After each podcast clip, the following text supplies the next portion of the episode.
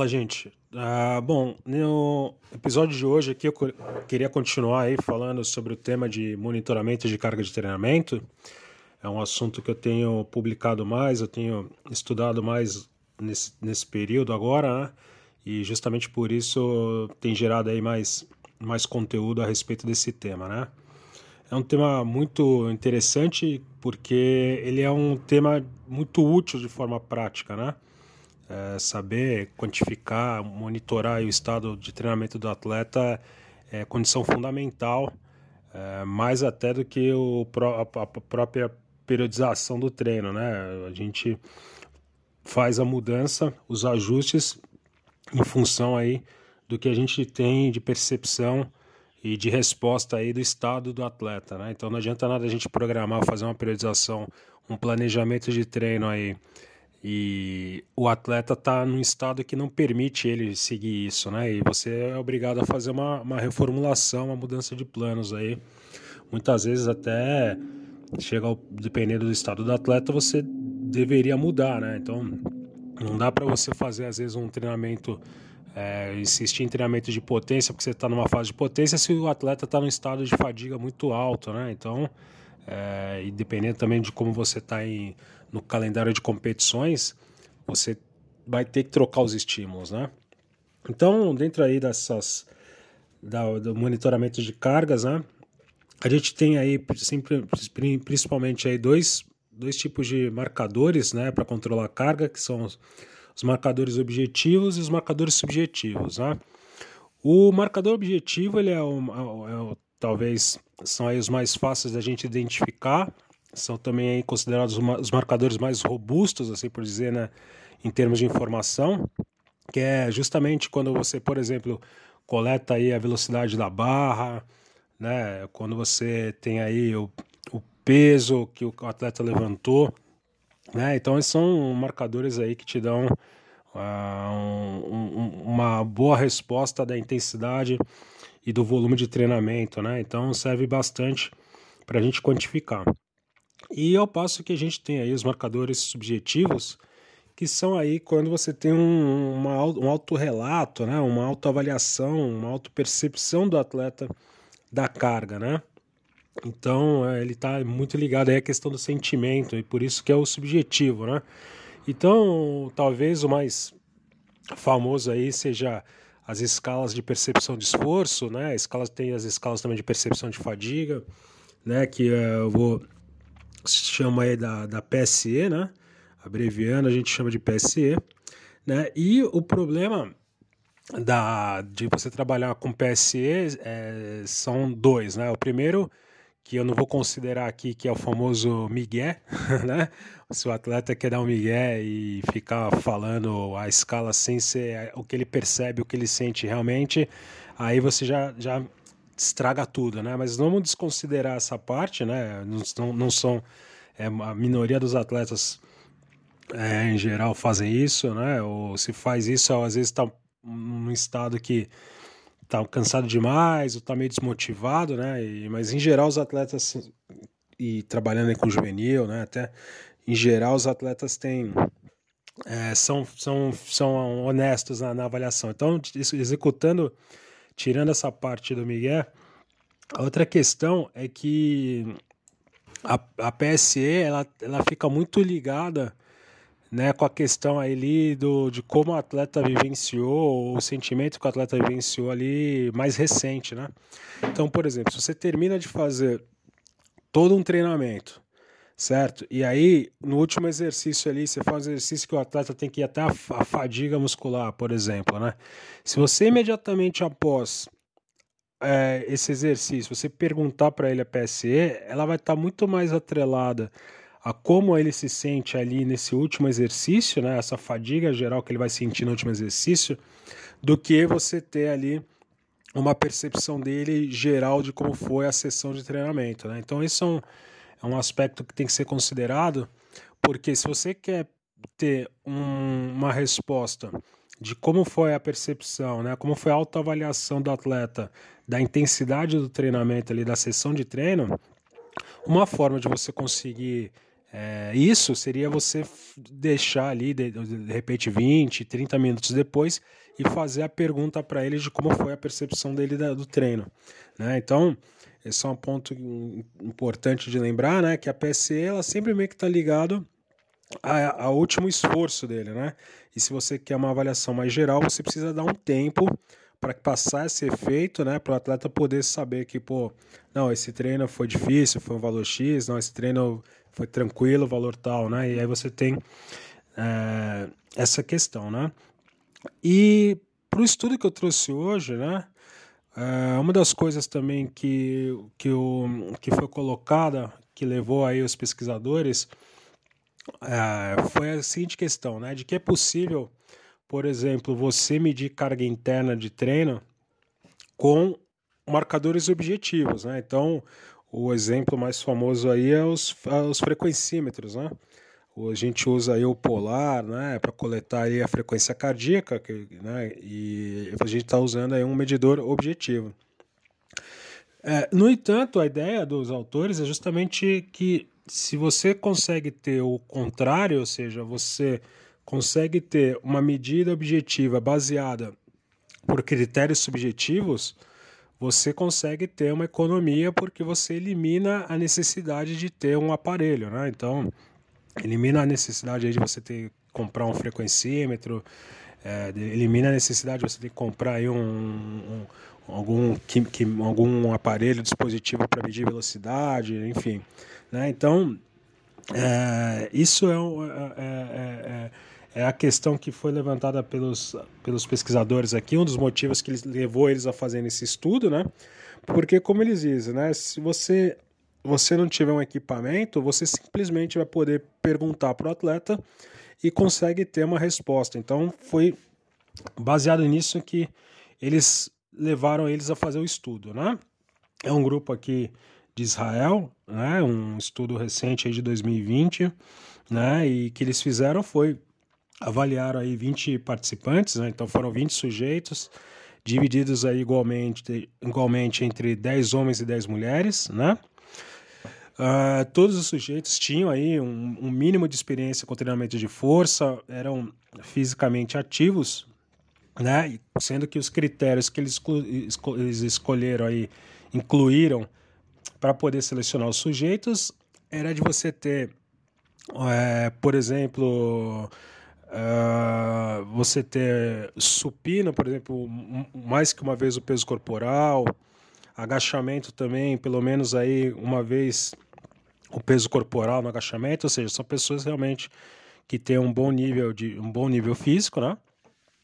E aí eram, na verdade, o protocolo que eles fizeram foram de quatro sessões, né? Então você tinha uma primeira sessão que era uma sessão de familiarização tanto do supino quanto do agachamento e que você já fazia o teste de uma RM, né? Então a primeira sessão era igual para todo mundo, familiarização com o teste de RM. E aí você tinha outras três sessões, né? Onde você foi você fazia três séries até a falha concêntrica, né? E cada sessão você tinha um, um, uma, um, uma carga, né? Então, é, perdão, não uma carga. Cada sessão você tinha um, um exercício com uma carga. Então, por exemplo, você tinha uma sessão que ia ser 70% do agachamento até a falha, né? Outra sessão que ia ser 80% é, do agachamento até a falha, ou seja, né, de, um aumento aí de 10% da, da, da cara, e uma terceira sessão que era fazer supino, que foi nesse caso supino horizontal, né, por questões de medição, 70% até a falha, né? Então você tinha três sessões separadas e os caras faziam depois de forma aleatória, foram por sorteio, né? Você podia fazer um dia ou 70% do agachamento, ou 70% do supino, ou 80% do agachamento, né? E claro, como o objetivo que eles tinham era justamente de aplicar uma escala de percepção de esforço, né? Que eles colocaram aí, é, fizeram, fizeram pra, especialmente para esse estudo, a escala ia de 0 a menos 5 e de 0 a mais 5, né? Então, uma escala de 11 pontos, né? E claro, né? É, a gente sabe que, que a escala, né, a percepção subjetiva do, do esforço, ela é muito útil para a gente poder entender, principalmente questões ali de fadiga, umas que, ou questões até de um princípio ali de overtraining, né? Então, é, é, ela já tem essa, ao longo do tempo, essa, é, essa utilidade, né? Mas o que eles queriam ver é se a escala de, de PSE ela podia ser utilizada como um indicador de intensidade de repetições né, dentro do treinamento de força. Então a gente usa bastante, é muito comum usar a PSE aí em testes de esteira, testes de rampa, né? Mas o que eles estão buscando aqui era ver se tinha alguma utilidade a gente fazer uma PSE aí para cada repetição, né? Então foi isso, eles você fazia ali a sessão do seu dia, até a falha, certo? Com uma, uma determinada carga, e para cada repetição ali, o sujeito falava um, um, valor da escala, né? E claro, paralelo a isso, eles coletaram para cada repetição tinha ali coletada a velocidade, né? Então eles tinham um transdutor linear que foi coletando ali a velocidade para ter aí essa informação objetiva, né? E basicamente então foi isso, né? É um estudo bastante simples, né? Mas que a gente vai ver que traz resultados bastante interessantes, né? E talvez o resultado mais é, bacana aqui do estudo, né? Na minha, na minha visão foi justamente o seguinte, que quando você tinha uma correlação aí, né, entre uma diminuição entre um ponto na escala equivalendo aí aproximadamente uma diminuição de 10% na velocidade da barra. Isso foi bastante interessante. Ou seja, se o cara fazia lá a repetição e aí ele falava assim, não, essa foi mais um, legal. Se ele fazia a repetição e aí ele falava, não, essa agora já foi zero, de mais um para zero, quer dizer, você baixou um, um ponto na escala, e, em geral, isso equivaleria, né, corresponde a uma perda de 10% na velocidade da barra. Isso foi bastante interessante. Né? E outra informação também que foi bem legal, que eles coletaram, foi que quando o, o, o sujeito já classificava é, como zero a repetição, então já foi no, no zero, né, já se tem uma correlação também que mostrou que em menos dois pontos o cara já atingia a falência muscular ali, a falha. Ou seja, chegou no zero. Então, quando o cara falava zero, é, se você tiver ali o menos dois, né, que são dois pontos abaixo, você já vai ter ali a falha, a falha é, do movimento. Quer dizer, não é que o cara chegava ah, no menos 5, não, já. Então, ou seja, no, o zero representa ali já 75% ali de, de, de, né, de, de, de, do exercício. Né, você já sabe que vai faltar ali 25% ali, já está 25% próximo da falha. Né, então, eu achei bem interessante isso, né, porque de útil que a gente pode levar nesse estudo, né, que é um primeiro estudo também, não é uma coisa que começou a ser estudada agora, mas que começa a abrir aí um campo interessante, é que você pode utilizar primeiro essa questão de, né, de da percepção aí de, de repetições das repetições, né, e começar a, a basear o controle ali de, do, do, de cargas e do, do treino baseado nisso. Ou seja, primeiro, você pode querer falar o seguinte, ó, vou treinar hoje, mas é, a partir do momento que, que chegar no menos um, a gente encerra as repetições aí, a série, por exemplo, né, para não deixar chegar na falha.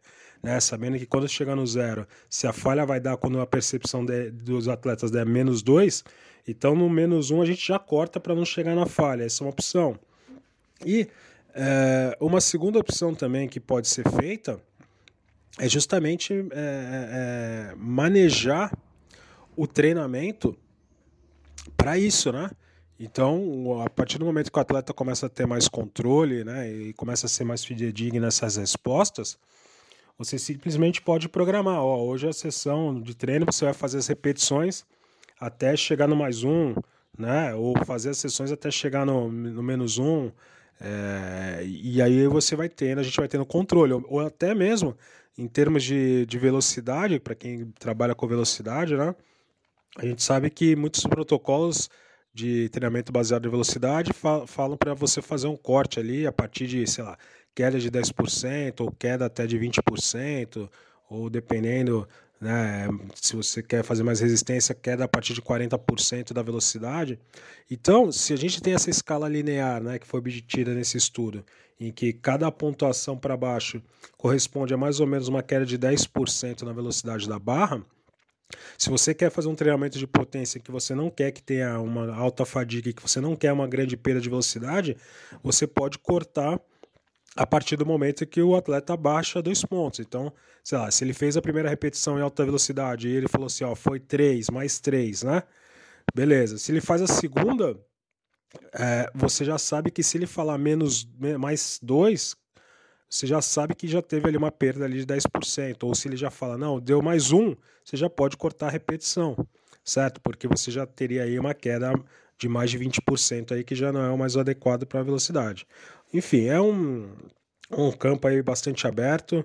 Achei bastante interessante trazer isso aqui para a gente aqui nesse episódio, tá? O, como sempre, é, o artigo vai estar tá lá no nosso grupo do Telegram. Para você que não faz parte, fique à vontade de entrar. Sempre tem conteúdo toda semana lá, conteúdo adicional. Os posts que a gente coloca no Instagram eles são sempre limitados, né? não dá para a gente botar link, não dá para a gente botar é, exercício, nada lá no Instagram. Então tudo isso vai para o pessoal do grupo, além, é claro, de mais informações. Sempre que eu tenho alguma coisa que eu li, compartilho com vocês. É, como aqui também, todo o material do podcast, a gente tem uma pastinha lá que você pode entrar, baixar os artigos, baixar o conteúdo adicional. E lembrando para vocês né, que esse mês está sendo a promoção aí de lançamento do curso da pliometria, tá? Então, para quem quiser, tem link aqui na descrição do podcast ou você vai direto lá no site treinamentoesportivo.com e você pode assistir lá uma aula, tem toda a explicação de como que é o curso, para quem se interessa pelo assunto, tá? Um grande abraço, até a próxima semana.